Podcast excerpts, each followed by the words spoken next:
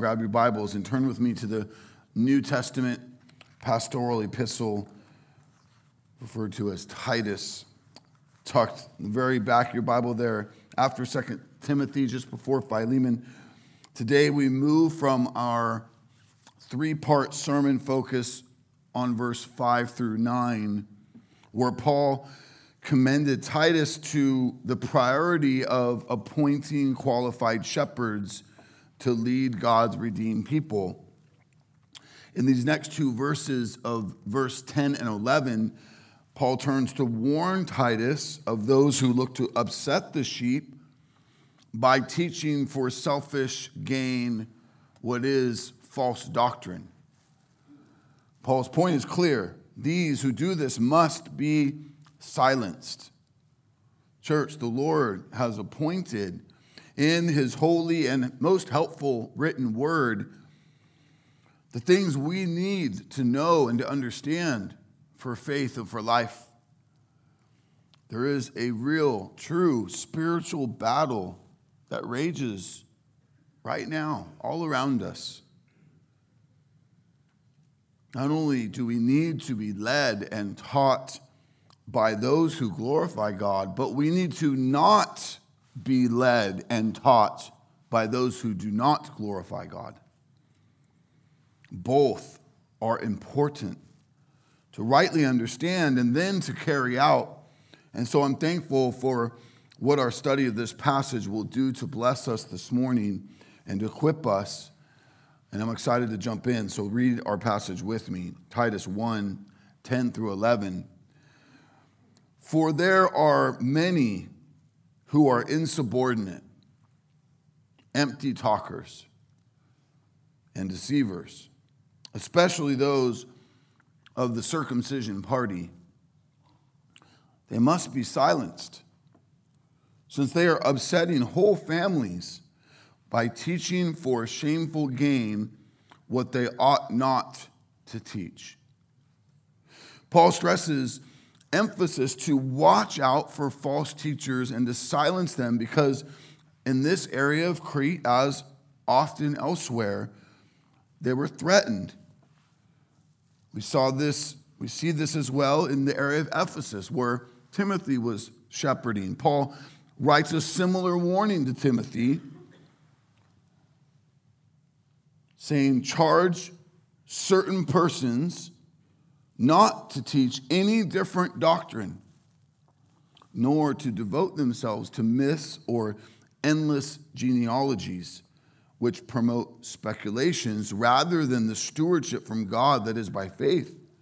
He goes on in verse 6 and 7 they've wandered away into vain discussion, desiring to be teachers of the law without understanding either what they are saying or the things about which they make confident assertions. I think it's important to recognize, church, that it is not hard for any of us to get caught up in speculative thinking or reasoning,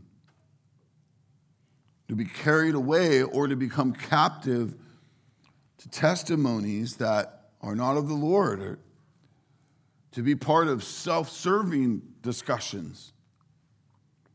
Our flesh is naturally at war with the Holy Spirit and His word of truth.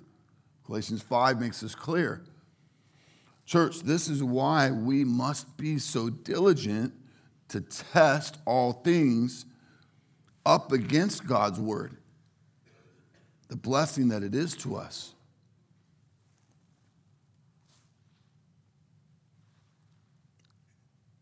What we've been saying in the recent weeks that we should not try to navigate this devil filled world without a sword. This is our sword. Parents, we should not be trying to lead our children without the help, the, the, the, the borders, the, the guidance of the word. Christian, we need the word to correct our thinking, to to grow us and mature us according to what is true. We must hold fast to the true gospel of our Lord and not any of the counterfeits that have become so commonplace in our society today. So Paul begins his warning here in verse 10 to say, to highlight, for there are many who are insubordinate, empty talkers, deceivers. Notice with me that Paul stresses the fact that there are many who are subverting God's truth among God's people. This makes the work of silencing them or even removing them all the more urgent for Titus as an appointed shepherd in that region of Crete. One of the regular warnings we see throughout the New Testament, and the New Testament authors stress, is the threat of people who speak falsely, attempt to stir division in a way that hurts the body of Christ. And to, and to highlight that the way the enemy does this is to often bring that threat within the church. Paul warns in Romans 16, 17 through 18, I appeal to you, brothers, to watch out for those who cause divisions or create obstacles contrary to the doctrine that you've been taught. Avoid them. For such persons do not serve our Lord Jesus, but their own appetites. And by smooth talk and flattery, they deceive the hearts of the naive. Paul warns the Ephesian elders in Acts 20, 29 through 30 I know that after my departure, fierce wolves will come in among you, not sparing the flock. And from among your own selves will arise men speaking twisted things to draw away disciples after them. Uh, this is some of the most important watching that our local church shepherds must do. And it's not only watching for those who try to get in to harm the flock, but and distort the word, but it's watching for those who are already among the flock, who have become warped in their thinking, self serving in their reasoning. Paul says they use smooth talk and flattery. So, this is why, Christian, you may have a hard time digesting this reality that there are people like this among God's people in local churches. You look around you say, These people seem so nice.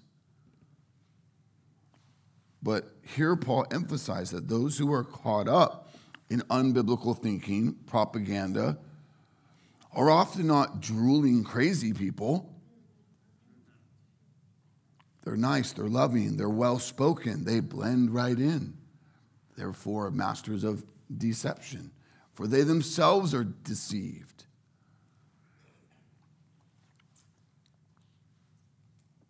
ones who prove to not be walking by faith, but by the flesh. One of the key evidences of their skewed agenda is that they're not efforting to make peace, but are content in division. The, the opposite of the revealed heart of Christ for the blood bought family. That there's some kind of fleshly con- contentment with division or even pursuing division. Church, we need not live in fear for these, but we are to be watchful. We're also not to accuse any brother or sister who gets on tilt of having this agenda declaratively, but be discerning, to be watchful for the fruit that is shown over time. Church, it's important that we realize why this is so important. Why is there such a constant charge by the apostles and even Jesus himself to be watchful for this? And it's because, and we need to be reminded of this, this is not our home. We're strangers here. We have been adopted into a new family. We live to serve a new king our hope, our prize, our safety, our establishment is not in this.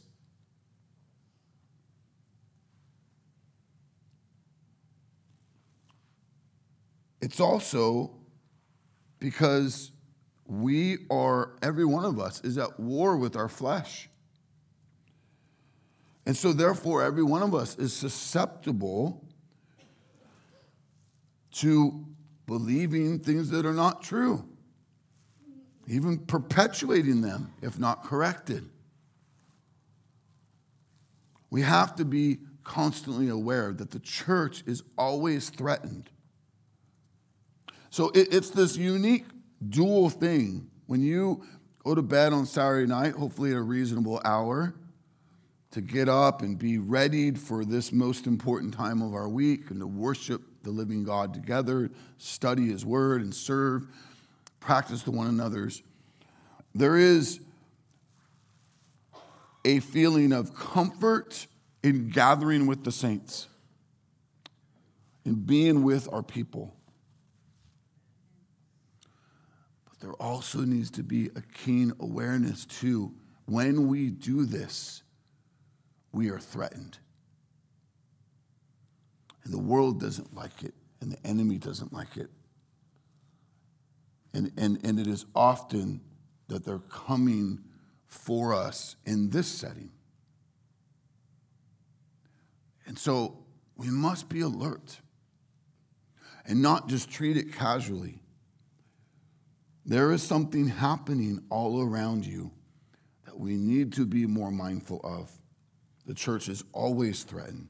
Sin lurks at the door, waiting for a moment of doctrinal or moral carelessness to jump. Some of you might feel at times like your shepherds, maybe some of your leaders, other volunteer leaders here at the church, group leaders, ministry leaders, can be maybe a little persistent, maybe a little picky at times when it comes to what is true or what is righteous according to God's word. Maybe they're bringing highlight to you about an area of concern that they see in your life uh, or practice that seems to have a slippery slope or is not God honoring. And I want you to know this is out of great love for you, right? We're, it's not that we're earning some kind of like secret patches for some vest we wear in, in, in, in secret rooms. Right? None of that. It's love for you. It's heeding God's word to the importance of these things, to love you enough to warn you, to be watchful for you. It is because, as stated here, there are many. Who we must watch for, who we must silence, even, who speak what is false and cause division. There's just simply too much at stake. And, and hear me, this is not just for your shepherds, as, as is the heightened emphasis in the context, but husbands, this applies to you as the head of your wife.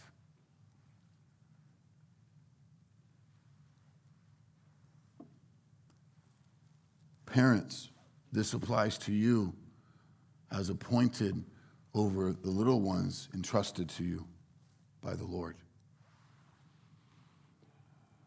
And, and again, it's not just watching for robbers with ski masks or perverts with candy. It's watchful for the little ways the enemy wants to whisper in your ear or the ear of your loved ones your wife, your children.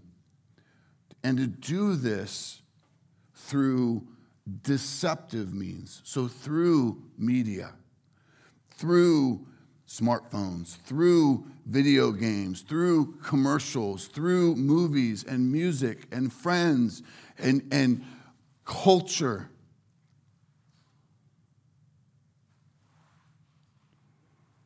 Don't miss the important point here. There are many who look to speak falsely and create division among the flock. Do you have this in view Or are you all just too comfortable with your routines and therefore maybe naive to the threats, maybe in the ways that they're at work already? Church, we must be alert and go to work, for the day is short and the spiritual battle is active. For there are many. Many who do what in particular? Look with me at the rest of the verse. For there are many who are insubordinate. First, insubordinate. These are people who are disobedient, even unruly. They don't care to heed the truth of God, to really take it, receive it, and then do it. They struggle to joyfully submit to biblical leadership of their shepherds. But instead, they want to argue. They want to tussle. They want to self reason to do their own thing. Like an unruly or disobedient child, they kick and scream at the idea of being quiet and submissive. They struggle to listen to or honor the authority that God's put over them in its different forms.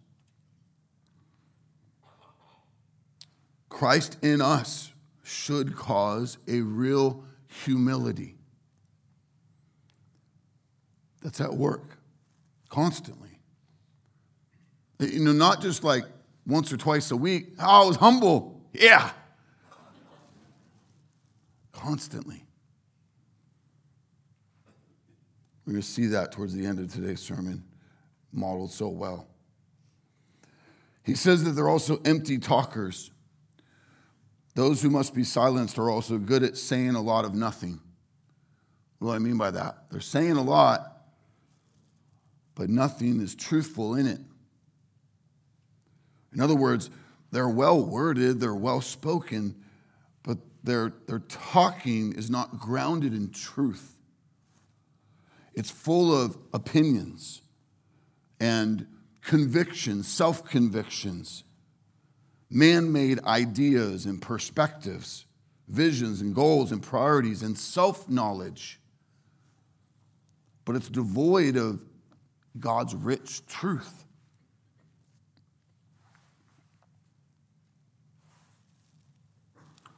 This is the TV preacher, large majority of them at least the conference speaker, or even the church preacher who crafts an influential message, well spoken, well delivered. Man, nailed it. I'm moved. Are you moved? I'm moved. Tells inspiring stories, uses clever Christianese, but isn't committed to teaching God's word as written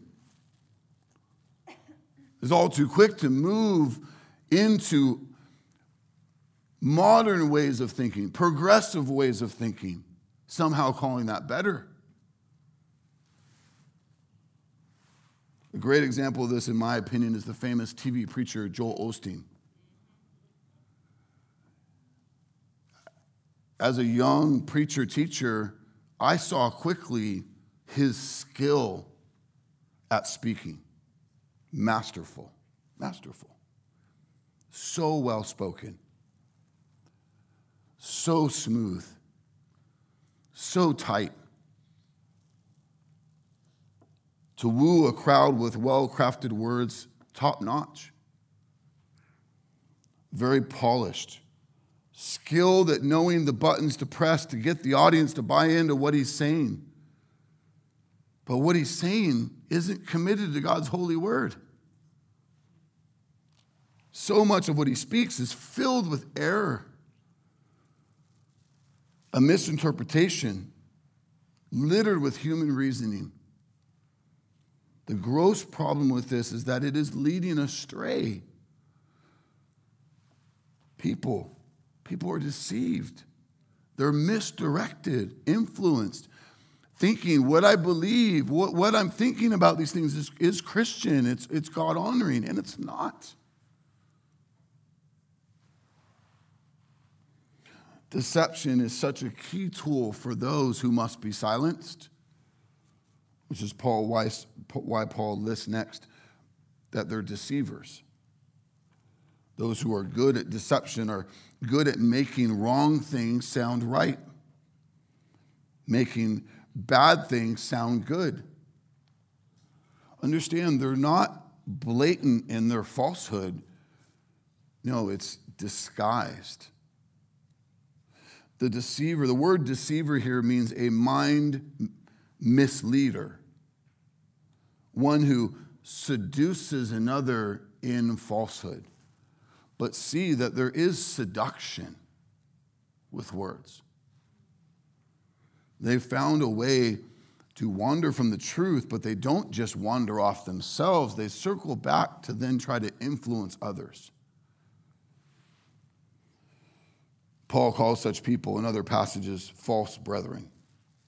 John, if you remember in the second letter he wrote, verse 7 For many, there it is again, for many deceivers have gone out into the world. Just like Paul is saying here, those who deceive and distort the truth, the true gospel, are not few, they're many.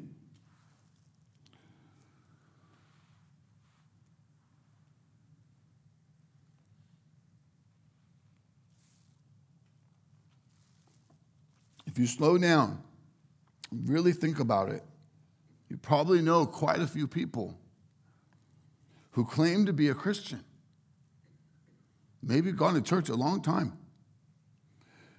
and yet they're deceived. For very little to none of their life shows true commitment to Jesus in a biblical way. They, they've fostered up a completely other version of Christianity and have been faithful to it. But here's the thing, Christian you don't get to give them good merits for being faithful to something that's false.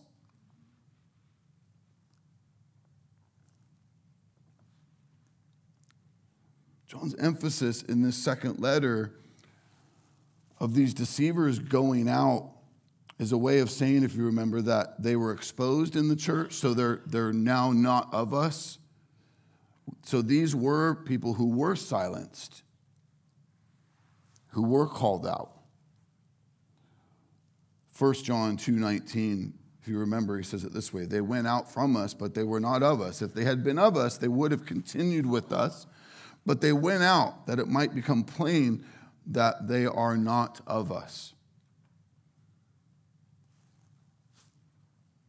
They liked to reform until it didn't fit their agenda, and then they walked. The simple truth is, you are not a true part of Christ's church if you do not belong to Christ. If we do not belong to, if we do belong to Christ, if we do belong to Him, then God's word is clear to tell us that we will be faithful.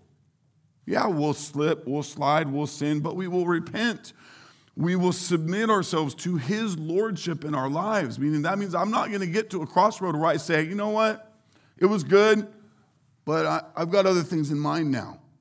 Or I ran into something that his word's clear, but uh, that will cost me too much, so I'm out. It's a sobering reality that Scripture highlights often, we must never forget. And that means there will be people that we thought were of us that proved to not be people that we spent real time with. I've lived this out, people that I've loved and opened my home to and poured into for years.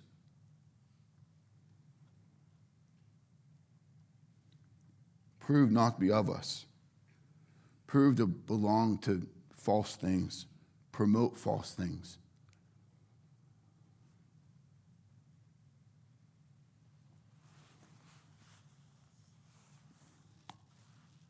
Jesus says, John 6, 66. After this, many of his disciples turned back and no longer walked with him. So that's John's reference to what, what happened of, of many of those who were walking with Jesus, but then reached that threshold and proved to not be of faithful disciples. So, in all this, it's important that we constantly see this is not special, this is not unusual, this is pretty normal. People come and go from the church all the time. They try religion, they try Christianity, and in the end, they prove to really not believe in Jesus, not belong to Jesus. See, no, they will claim to say, I still believe in Jesus, I'm still good with Jesus, but they're doing it on their own terms.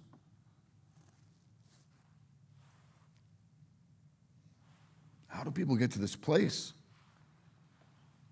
Likely at one point they enjoyed the company of the believers. They benefited from a season of their life where they were committed to partaking with others in righteousness and putting away stuff that was harm, hurtful, harmful, and doing what was better and fighting less and cursing less and, and honoring, being more honorable. They, they, got, they became part of that.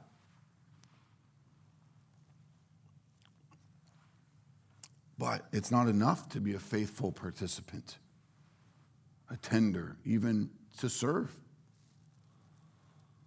You can't just attend long enough and then get grandfathered in. It doesn't work that way.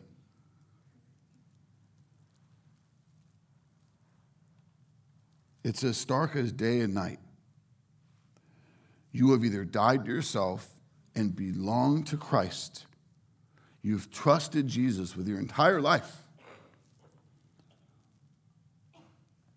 And therefore a blood bought into his family, or you're not.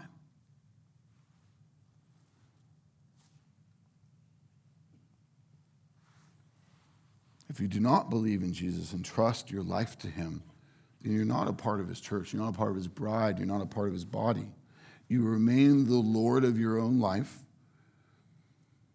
And your only current hope is that God has ordained to save you, it just has not happened yet.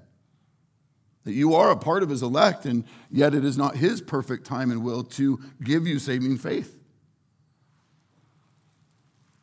Every Sunday, therefore, that you attend, every lesson you hear, every interaction you have with the church is going to do one of two things. Either it is a sweet part, a gracious part of God's holy work to give you true and full humility and saving faith in Jesus alone for salvation in his appointed time. I pray it is so. Or you continue to heap a greater dose of God's eternal wrath for all the truth you came to know and all the love you experienced by the beloved, and yet still did not repent of your sin and trust Jesus.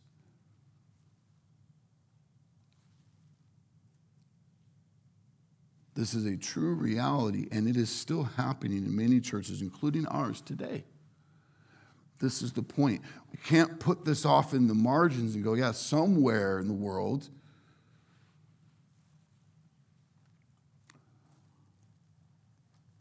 There's a watchfulness for the many who might be very much among us, who look to be like family. We ate with them, we served with them, we grew with them, and yet they did not trust their lives to Jesus through and through.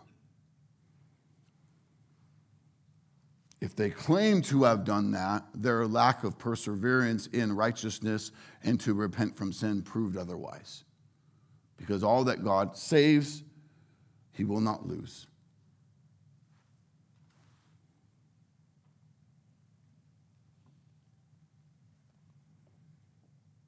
Before moving on, please understand that those who are deceived are not reconciled to Jesus.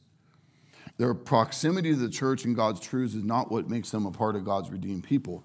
Saving faith in Christ alone does. Also, those who are deceived look to deceive others, and that's why Paul is telling us that we have to identify and silence them so they don't hurt the true family of God. Peter speaks to this too in 2 Peter 2 1 through 3. False prophets arose among the people, just as there will be false teachers among you, who will secretly bring in destructive heresies, even denying the master who bought them, bringing upon themselves swift destruction. And many will follow their sensuality, and, and because of them, the way of truth will be blasphemed. In their greed, they will exploit you with false words. Their condemnation from long ago is not idle, and their destruction is not asleep. It's an important thing for us to understand in today's day and age because we live in an era whereby people are taught to be open to other people's ideas and views. And you're shamed if you don't. And so, in that is, is a great weapon for the enemy to get people to buy into what is not true because it makes you embrace it casually make nice with it.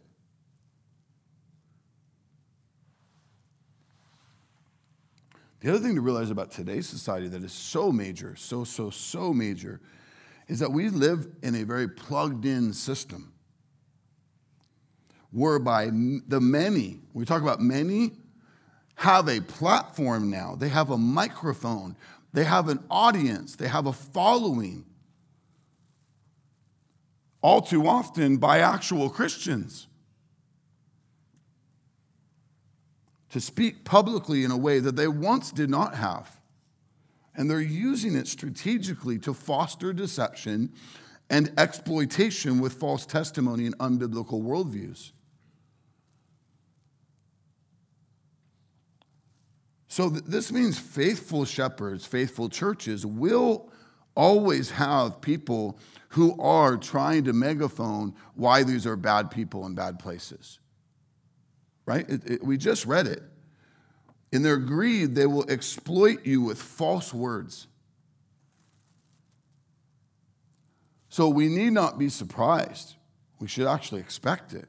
Faithful churches, faithful shepherds will have people speak, scream loudly about, with false words, about whatever their beef is or issue or whatever, their accusation. And what's unique about today's day and age is those people get big microphones through virtual media to espouse such nonsense. And so you have to be mindful of even how you see that. Faithful shepherds who have long standing proven to be remain qualified, re- proven to be committed to the word and not to their own agenda are under attack right now in active ways. If you go look for it, you can find it.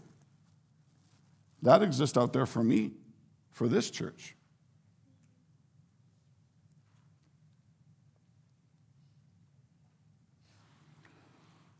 As citizens of God's kingdom, as adopted children of God's family, as joyful slaves of Christ, who is our master, we need to be mindful to be in tune with and obedient to the truth of God.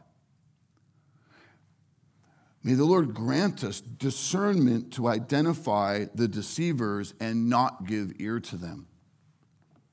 I mean, I'm going to come back to this, but that's part of silencing them. It's not necessarily figuring out a way to take the microphone out of their hand, it's not tuning in to the nonsense.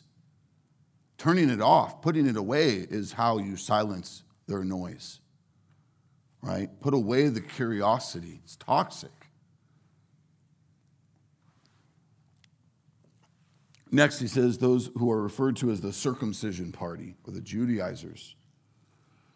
These are Jews who were boisterous about pressing on others their Jewish legalism, unbiblical authority, unbiblical rules, laws, man made traditions, and keeping old covenant law and putting it on people. Referred to as circumcision party because one of the big things they espoused was you had to be circumcised to be part of God's people. The new covenant is the promised fulfillment that we are now under. Therefore, the old covenant is not. It's fulfilled. Acts 15:5 speaks of these. Some believers who belonged to the party of the Pharisees rose up and said, It is necessary to circumcise them in order to in order them to keep the law of Moses. We see it all throughout. We see the arguments. We see where Peter gets caught up in some of this. Paul has to correct him and other places in the New Testament scriptures. Scripture is clear to teach that those belonging to Christ are no longer under the law, but under Christ. Historic records reveal to us that many Jews lived in this island of Crete. Therefore, this circumcision party, those saying you had to be circumcised to be part of God's people, were heavily at work in this area, which is why Paul is giving special mention of them to Titus. Listen with me to verse 11 to what must be done with these. He says they must be silenced. Silencing someone can be the act of actually taking their microphone away or escorting them out of the building but it also can be the simple unplugging, unsubscribing from their rhetoric in places where they perpetuate it. It can be turning it off, putting them away, no longer listening, no longer giving them an audience. Those who were teaching falsehood in Crete were likely not doing this in worship services or in the formal church gatherings. This perpetuation of falsehood was likely happening in homes where the sheep were potentially more susceptible to being led astray, as the, all the elders were not in every home, right? Not always present to watch and protect against false teaching. But that doesn't mean it still wasn't a priority for these early church pastors to be looking out for, identifying, and silencing those who were promoting false doctrine among the brethren. They had to recognize the deceivers were getting to the sheep in a variety of ways. And again, church, how much more true is that in today's society with the onslaught of publication through its different means? All the Christian books, quote unquote, and podcast and, and videos streaming and TV broadcast means a real demand on us to be that much more diligent and aware of where falsehood is being taught in deceptive ways. Again, this is a regular warning for those Paul was counseling in the different churches. He said to Timothy in 2 Timothy 2:14, not to quarrel about words which does no good, but only ruins its hearers. Christian, we need to be careful how much debate we enter into, right? What a victory for the enemy when, when your flesh gets riled up and you get sucked into some online Facebook debate that 30 people are watching and it's consuming your day.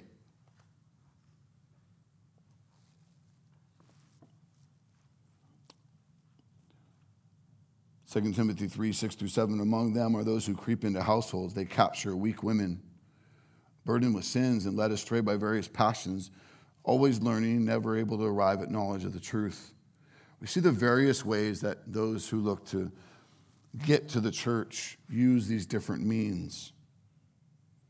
The enemy is constantly at work, looking to gain a foothold into the church, into the beloved. So Paul stresses to Titus here they must be silenced. Why? Since they're upsetting whole families. Paul saw the detriment that these false claims, false teaching, false allegations, false narratives, false gospels were causing church families. He is a shepherd of God who loves God's people, so he took this seriously. As should we. His pastoral heart conveyed to Timothy says in 1 Timothy 6 20 through 21, Oh, Timothy, guard the deposit entrusted to you. Avoid irreverent babble and contradictions of what is falsely called knowledge, for by professing it, some have swerved from the faith.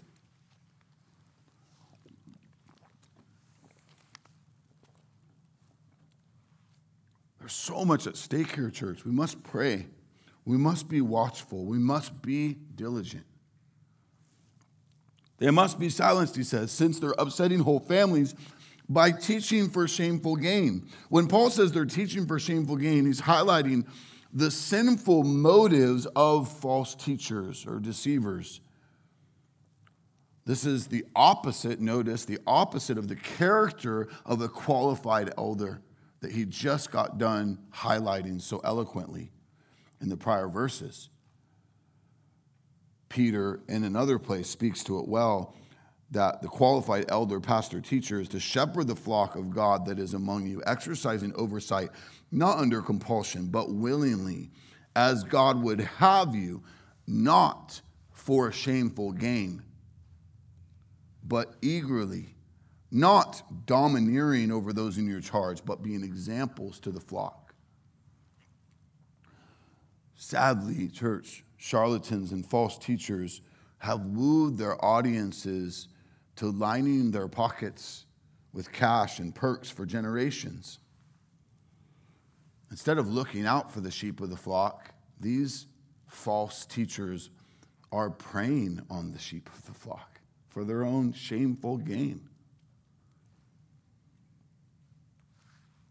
Godly, godly leaders over God's people instead sacrifice for the good of those they lead. They give up much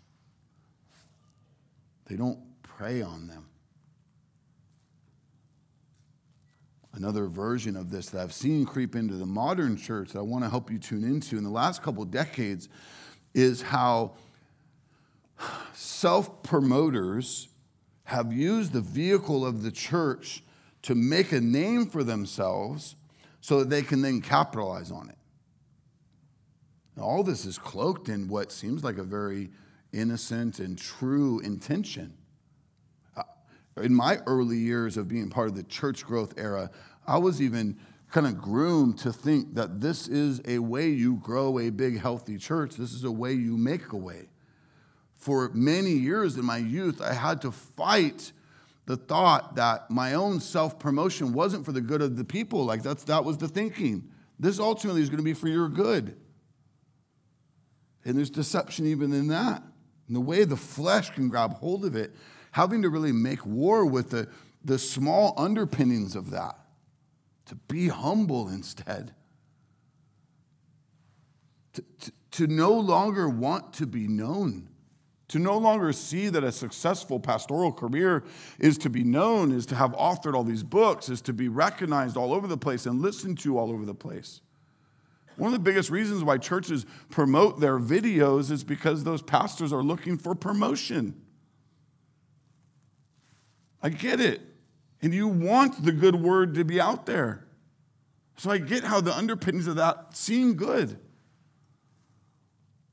My personal conviction and in making war with that whole idea is that people need to be in church. You give them videos and they'll never come. It's the rem- reminder of the reason why we don't publicly broadcast our service. We record it, we broadcast it privately only to our faithful members who are sick or on a rare traveling occasion. Love to you who are tuning in. Get well.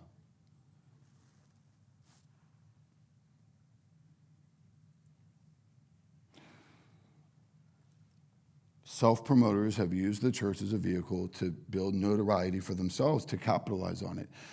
And the sad thing that I've watched now over the last couple of decades is how many of these quote unquote celebrity pastors end up becoming disqualified. It's revealed that they are arrogant and therefore disqualified. They are lording over those entrusted to their care and disqualified, abusing their power and disqualified.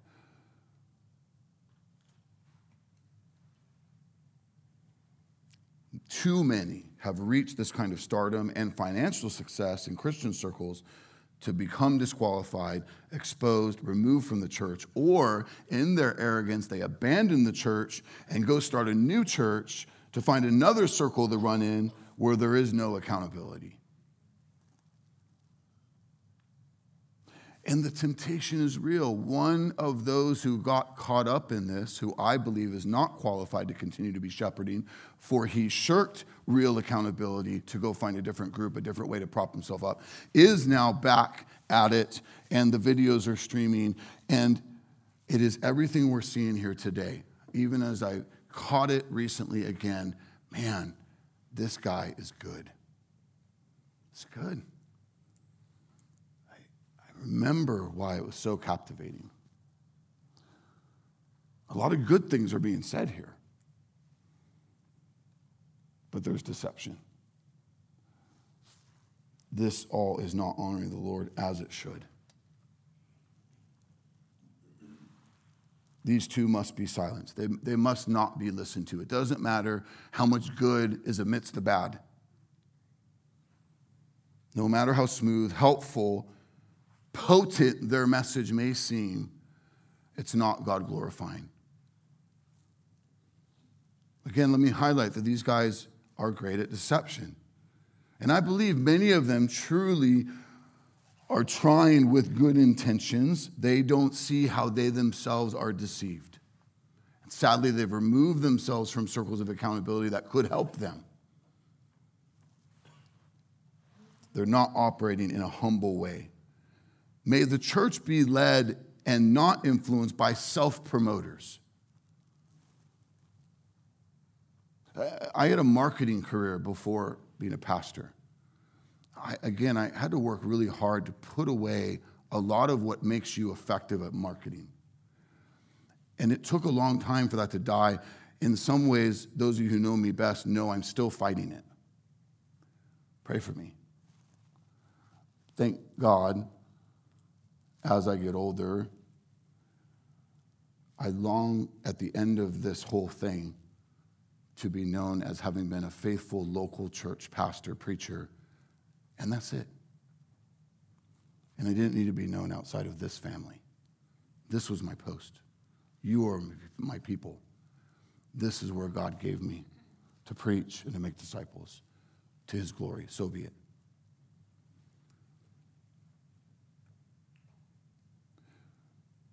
We need to not be influenced by self promoters, but by Christ promoters. Amen? Ones who are saying, Look to God, glory to God. Not men who are saying, Look at me. No, look to Christ. Look with me to Christ. We need to be much more like John the Baptist, one of my favorite in all of Scripture, the one who Jesus said is the greatest man to have ever lived not because of crazy notoriety and great fame and riches, but because of this particular part of his testimony that he did everything he could do to make it about Christ and not himself. Consider his testimony with me by reminder for a moment this morning. John 1 19 through 20. This is the testimony of John. When the Jews and the priests and the Levites from Jerusalem were sent to ask him, Who are you? He confessed and did not deny, but confessed, I am not the Christ.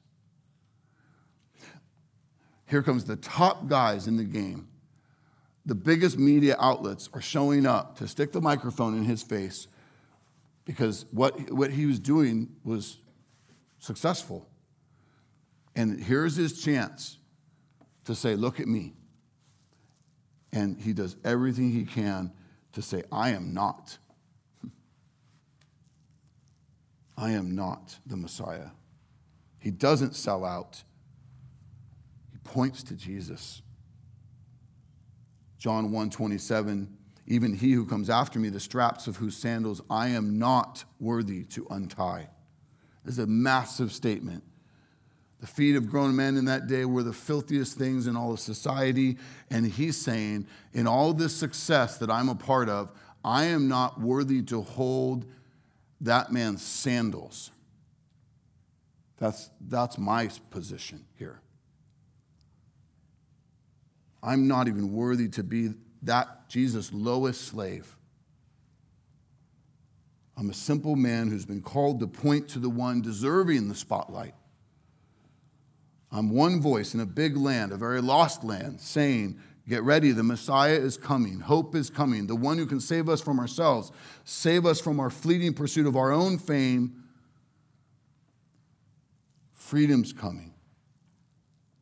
He's saying, I'm just a little nobody of a man. The one I get to point to is the Holy God. He's everything, and I am not. I'm not even worthy to hold his shoes at the door. Don't, don't mistake me for him. I'm not the Messiah.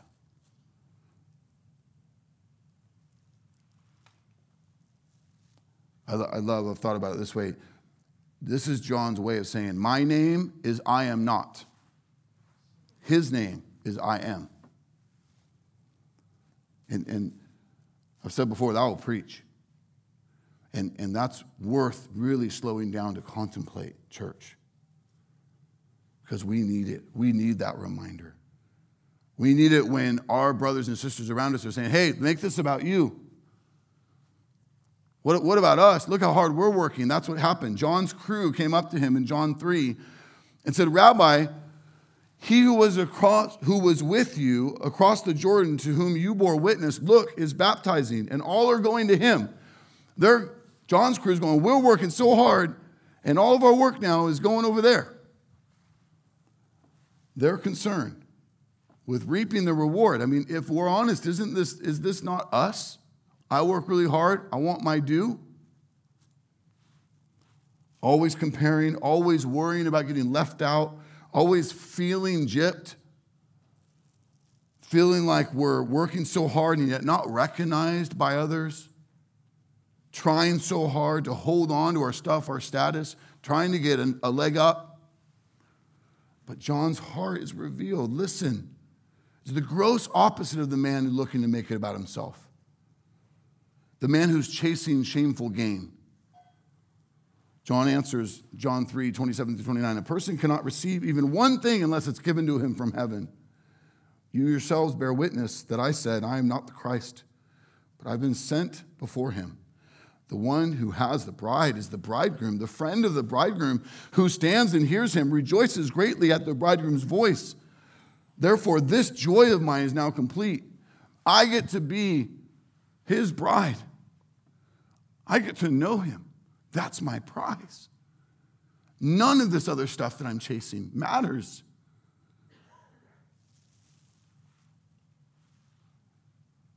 I get to point to Jesus. And when I'm saying when he says I get to, he's saying that's all I need to. That's my privilege. That's my purpose. And so to make it so clear, he says very famously to his crew in John 3:30, he must increase and I must decrease.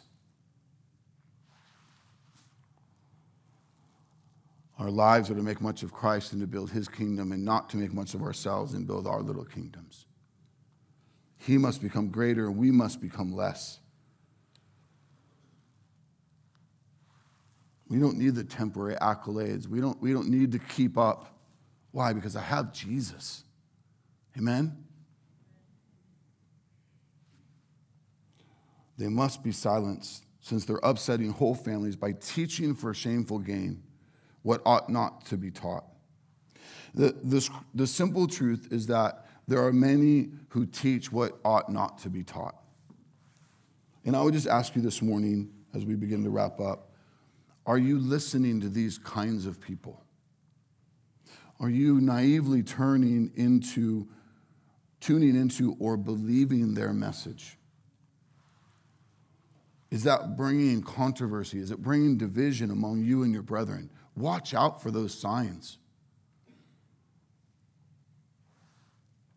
Who are you listening to? Who are your kids listening to? What are they being taught at school, in their education, by coaches, by mentors, by friends, by their interactions in, on platforms? There are too many longing to promote their agenda, and it's false.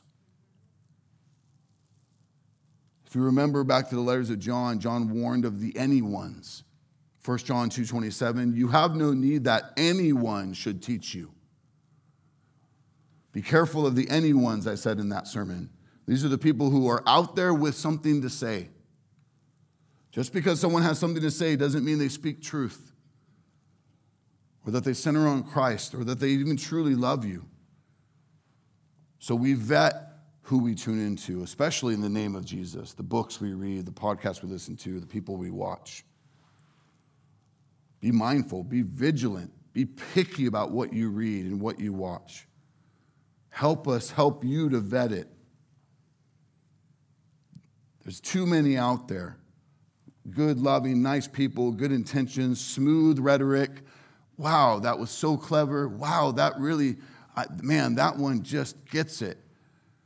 And it's just tweaked with falsehood. These are the any ones.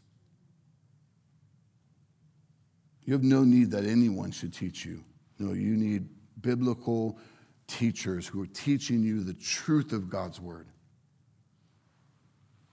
gave the apostles and the prophets and the evangelists, the shepherds and the teachers to equip the saints for the work of the ministry, for building up the body of Christ until we all attain to the unity of faith and the knowledge of the Son of God, to mature manhood, to the measure of the stature of the fullness of Christ, so that we may no longer be children tossed to and fro by the waves, carried about by every wind of doctrine, by human cunning, by craftiness in deceitful schemes. God's word is clear. The church needs teachers, but it needs shepherds who teach God's word and nothing else. These must hold firmly to the trustworthy message as it has been taught, so that these shepherds can encourage others by sound doctrine and refute those who oppose it. Recognize that verse? Last week's sermon, Titus 1 9.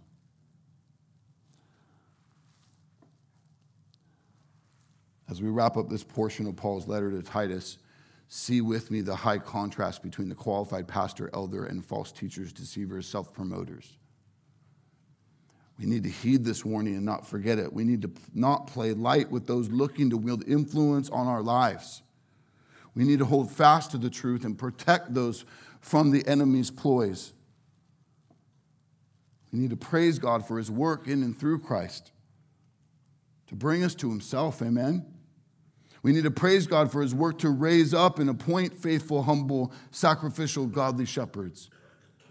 We, we need to see the example of John the Baptist and join him in a lifelong effort to die to ourselves and live to Christ, to grow in decreasing so that he is increasing. The light on him is bright. God can and will do this in his adopted children. By his grace and for his glory, may it be so. Pray with me. Lord, we thank you for this time in your word to do business with this appointed warning, instruction to, to be dealt with, to be happening. Um, it's for our good. I pray that we'd see it to be so. I I'm excited about the ways that the Holy Spirit's at work in many today, in ways that we can't see in each other, in ways I can't see, that we just trust you, Lord, that you're active. Any person here that's feeling uh, uh, a level of discontentment, of what about me, thinking about where does this fit for me, to, to really trust you, the living God, your word, to do its work in us in its good and right time.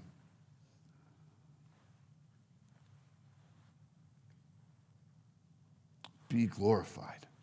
We thank you for the gospel, it sets us free. Be glorified in our celebration.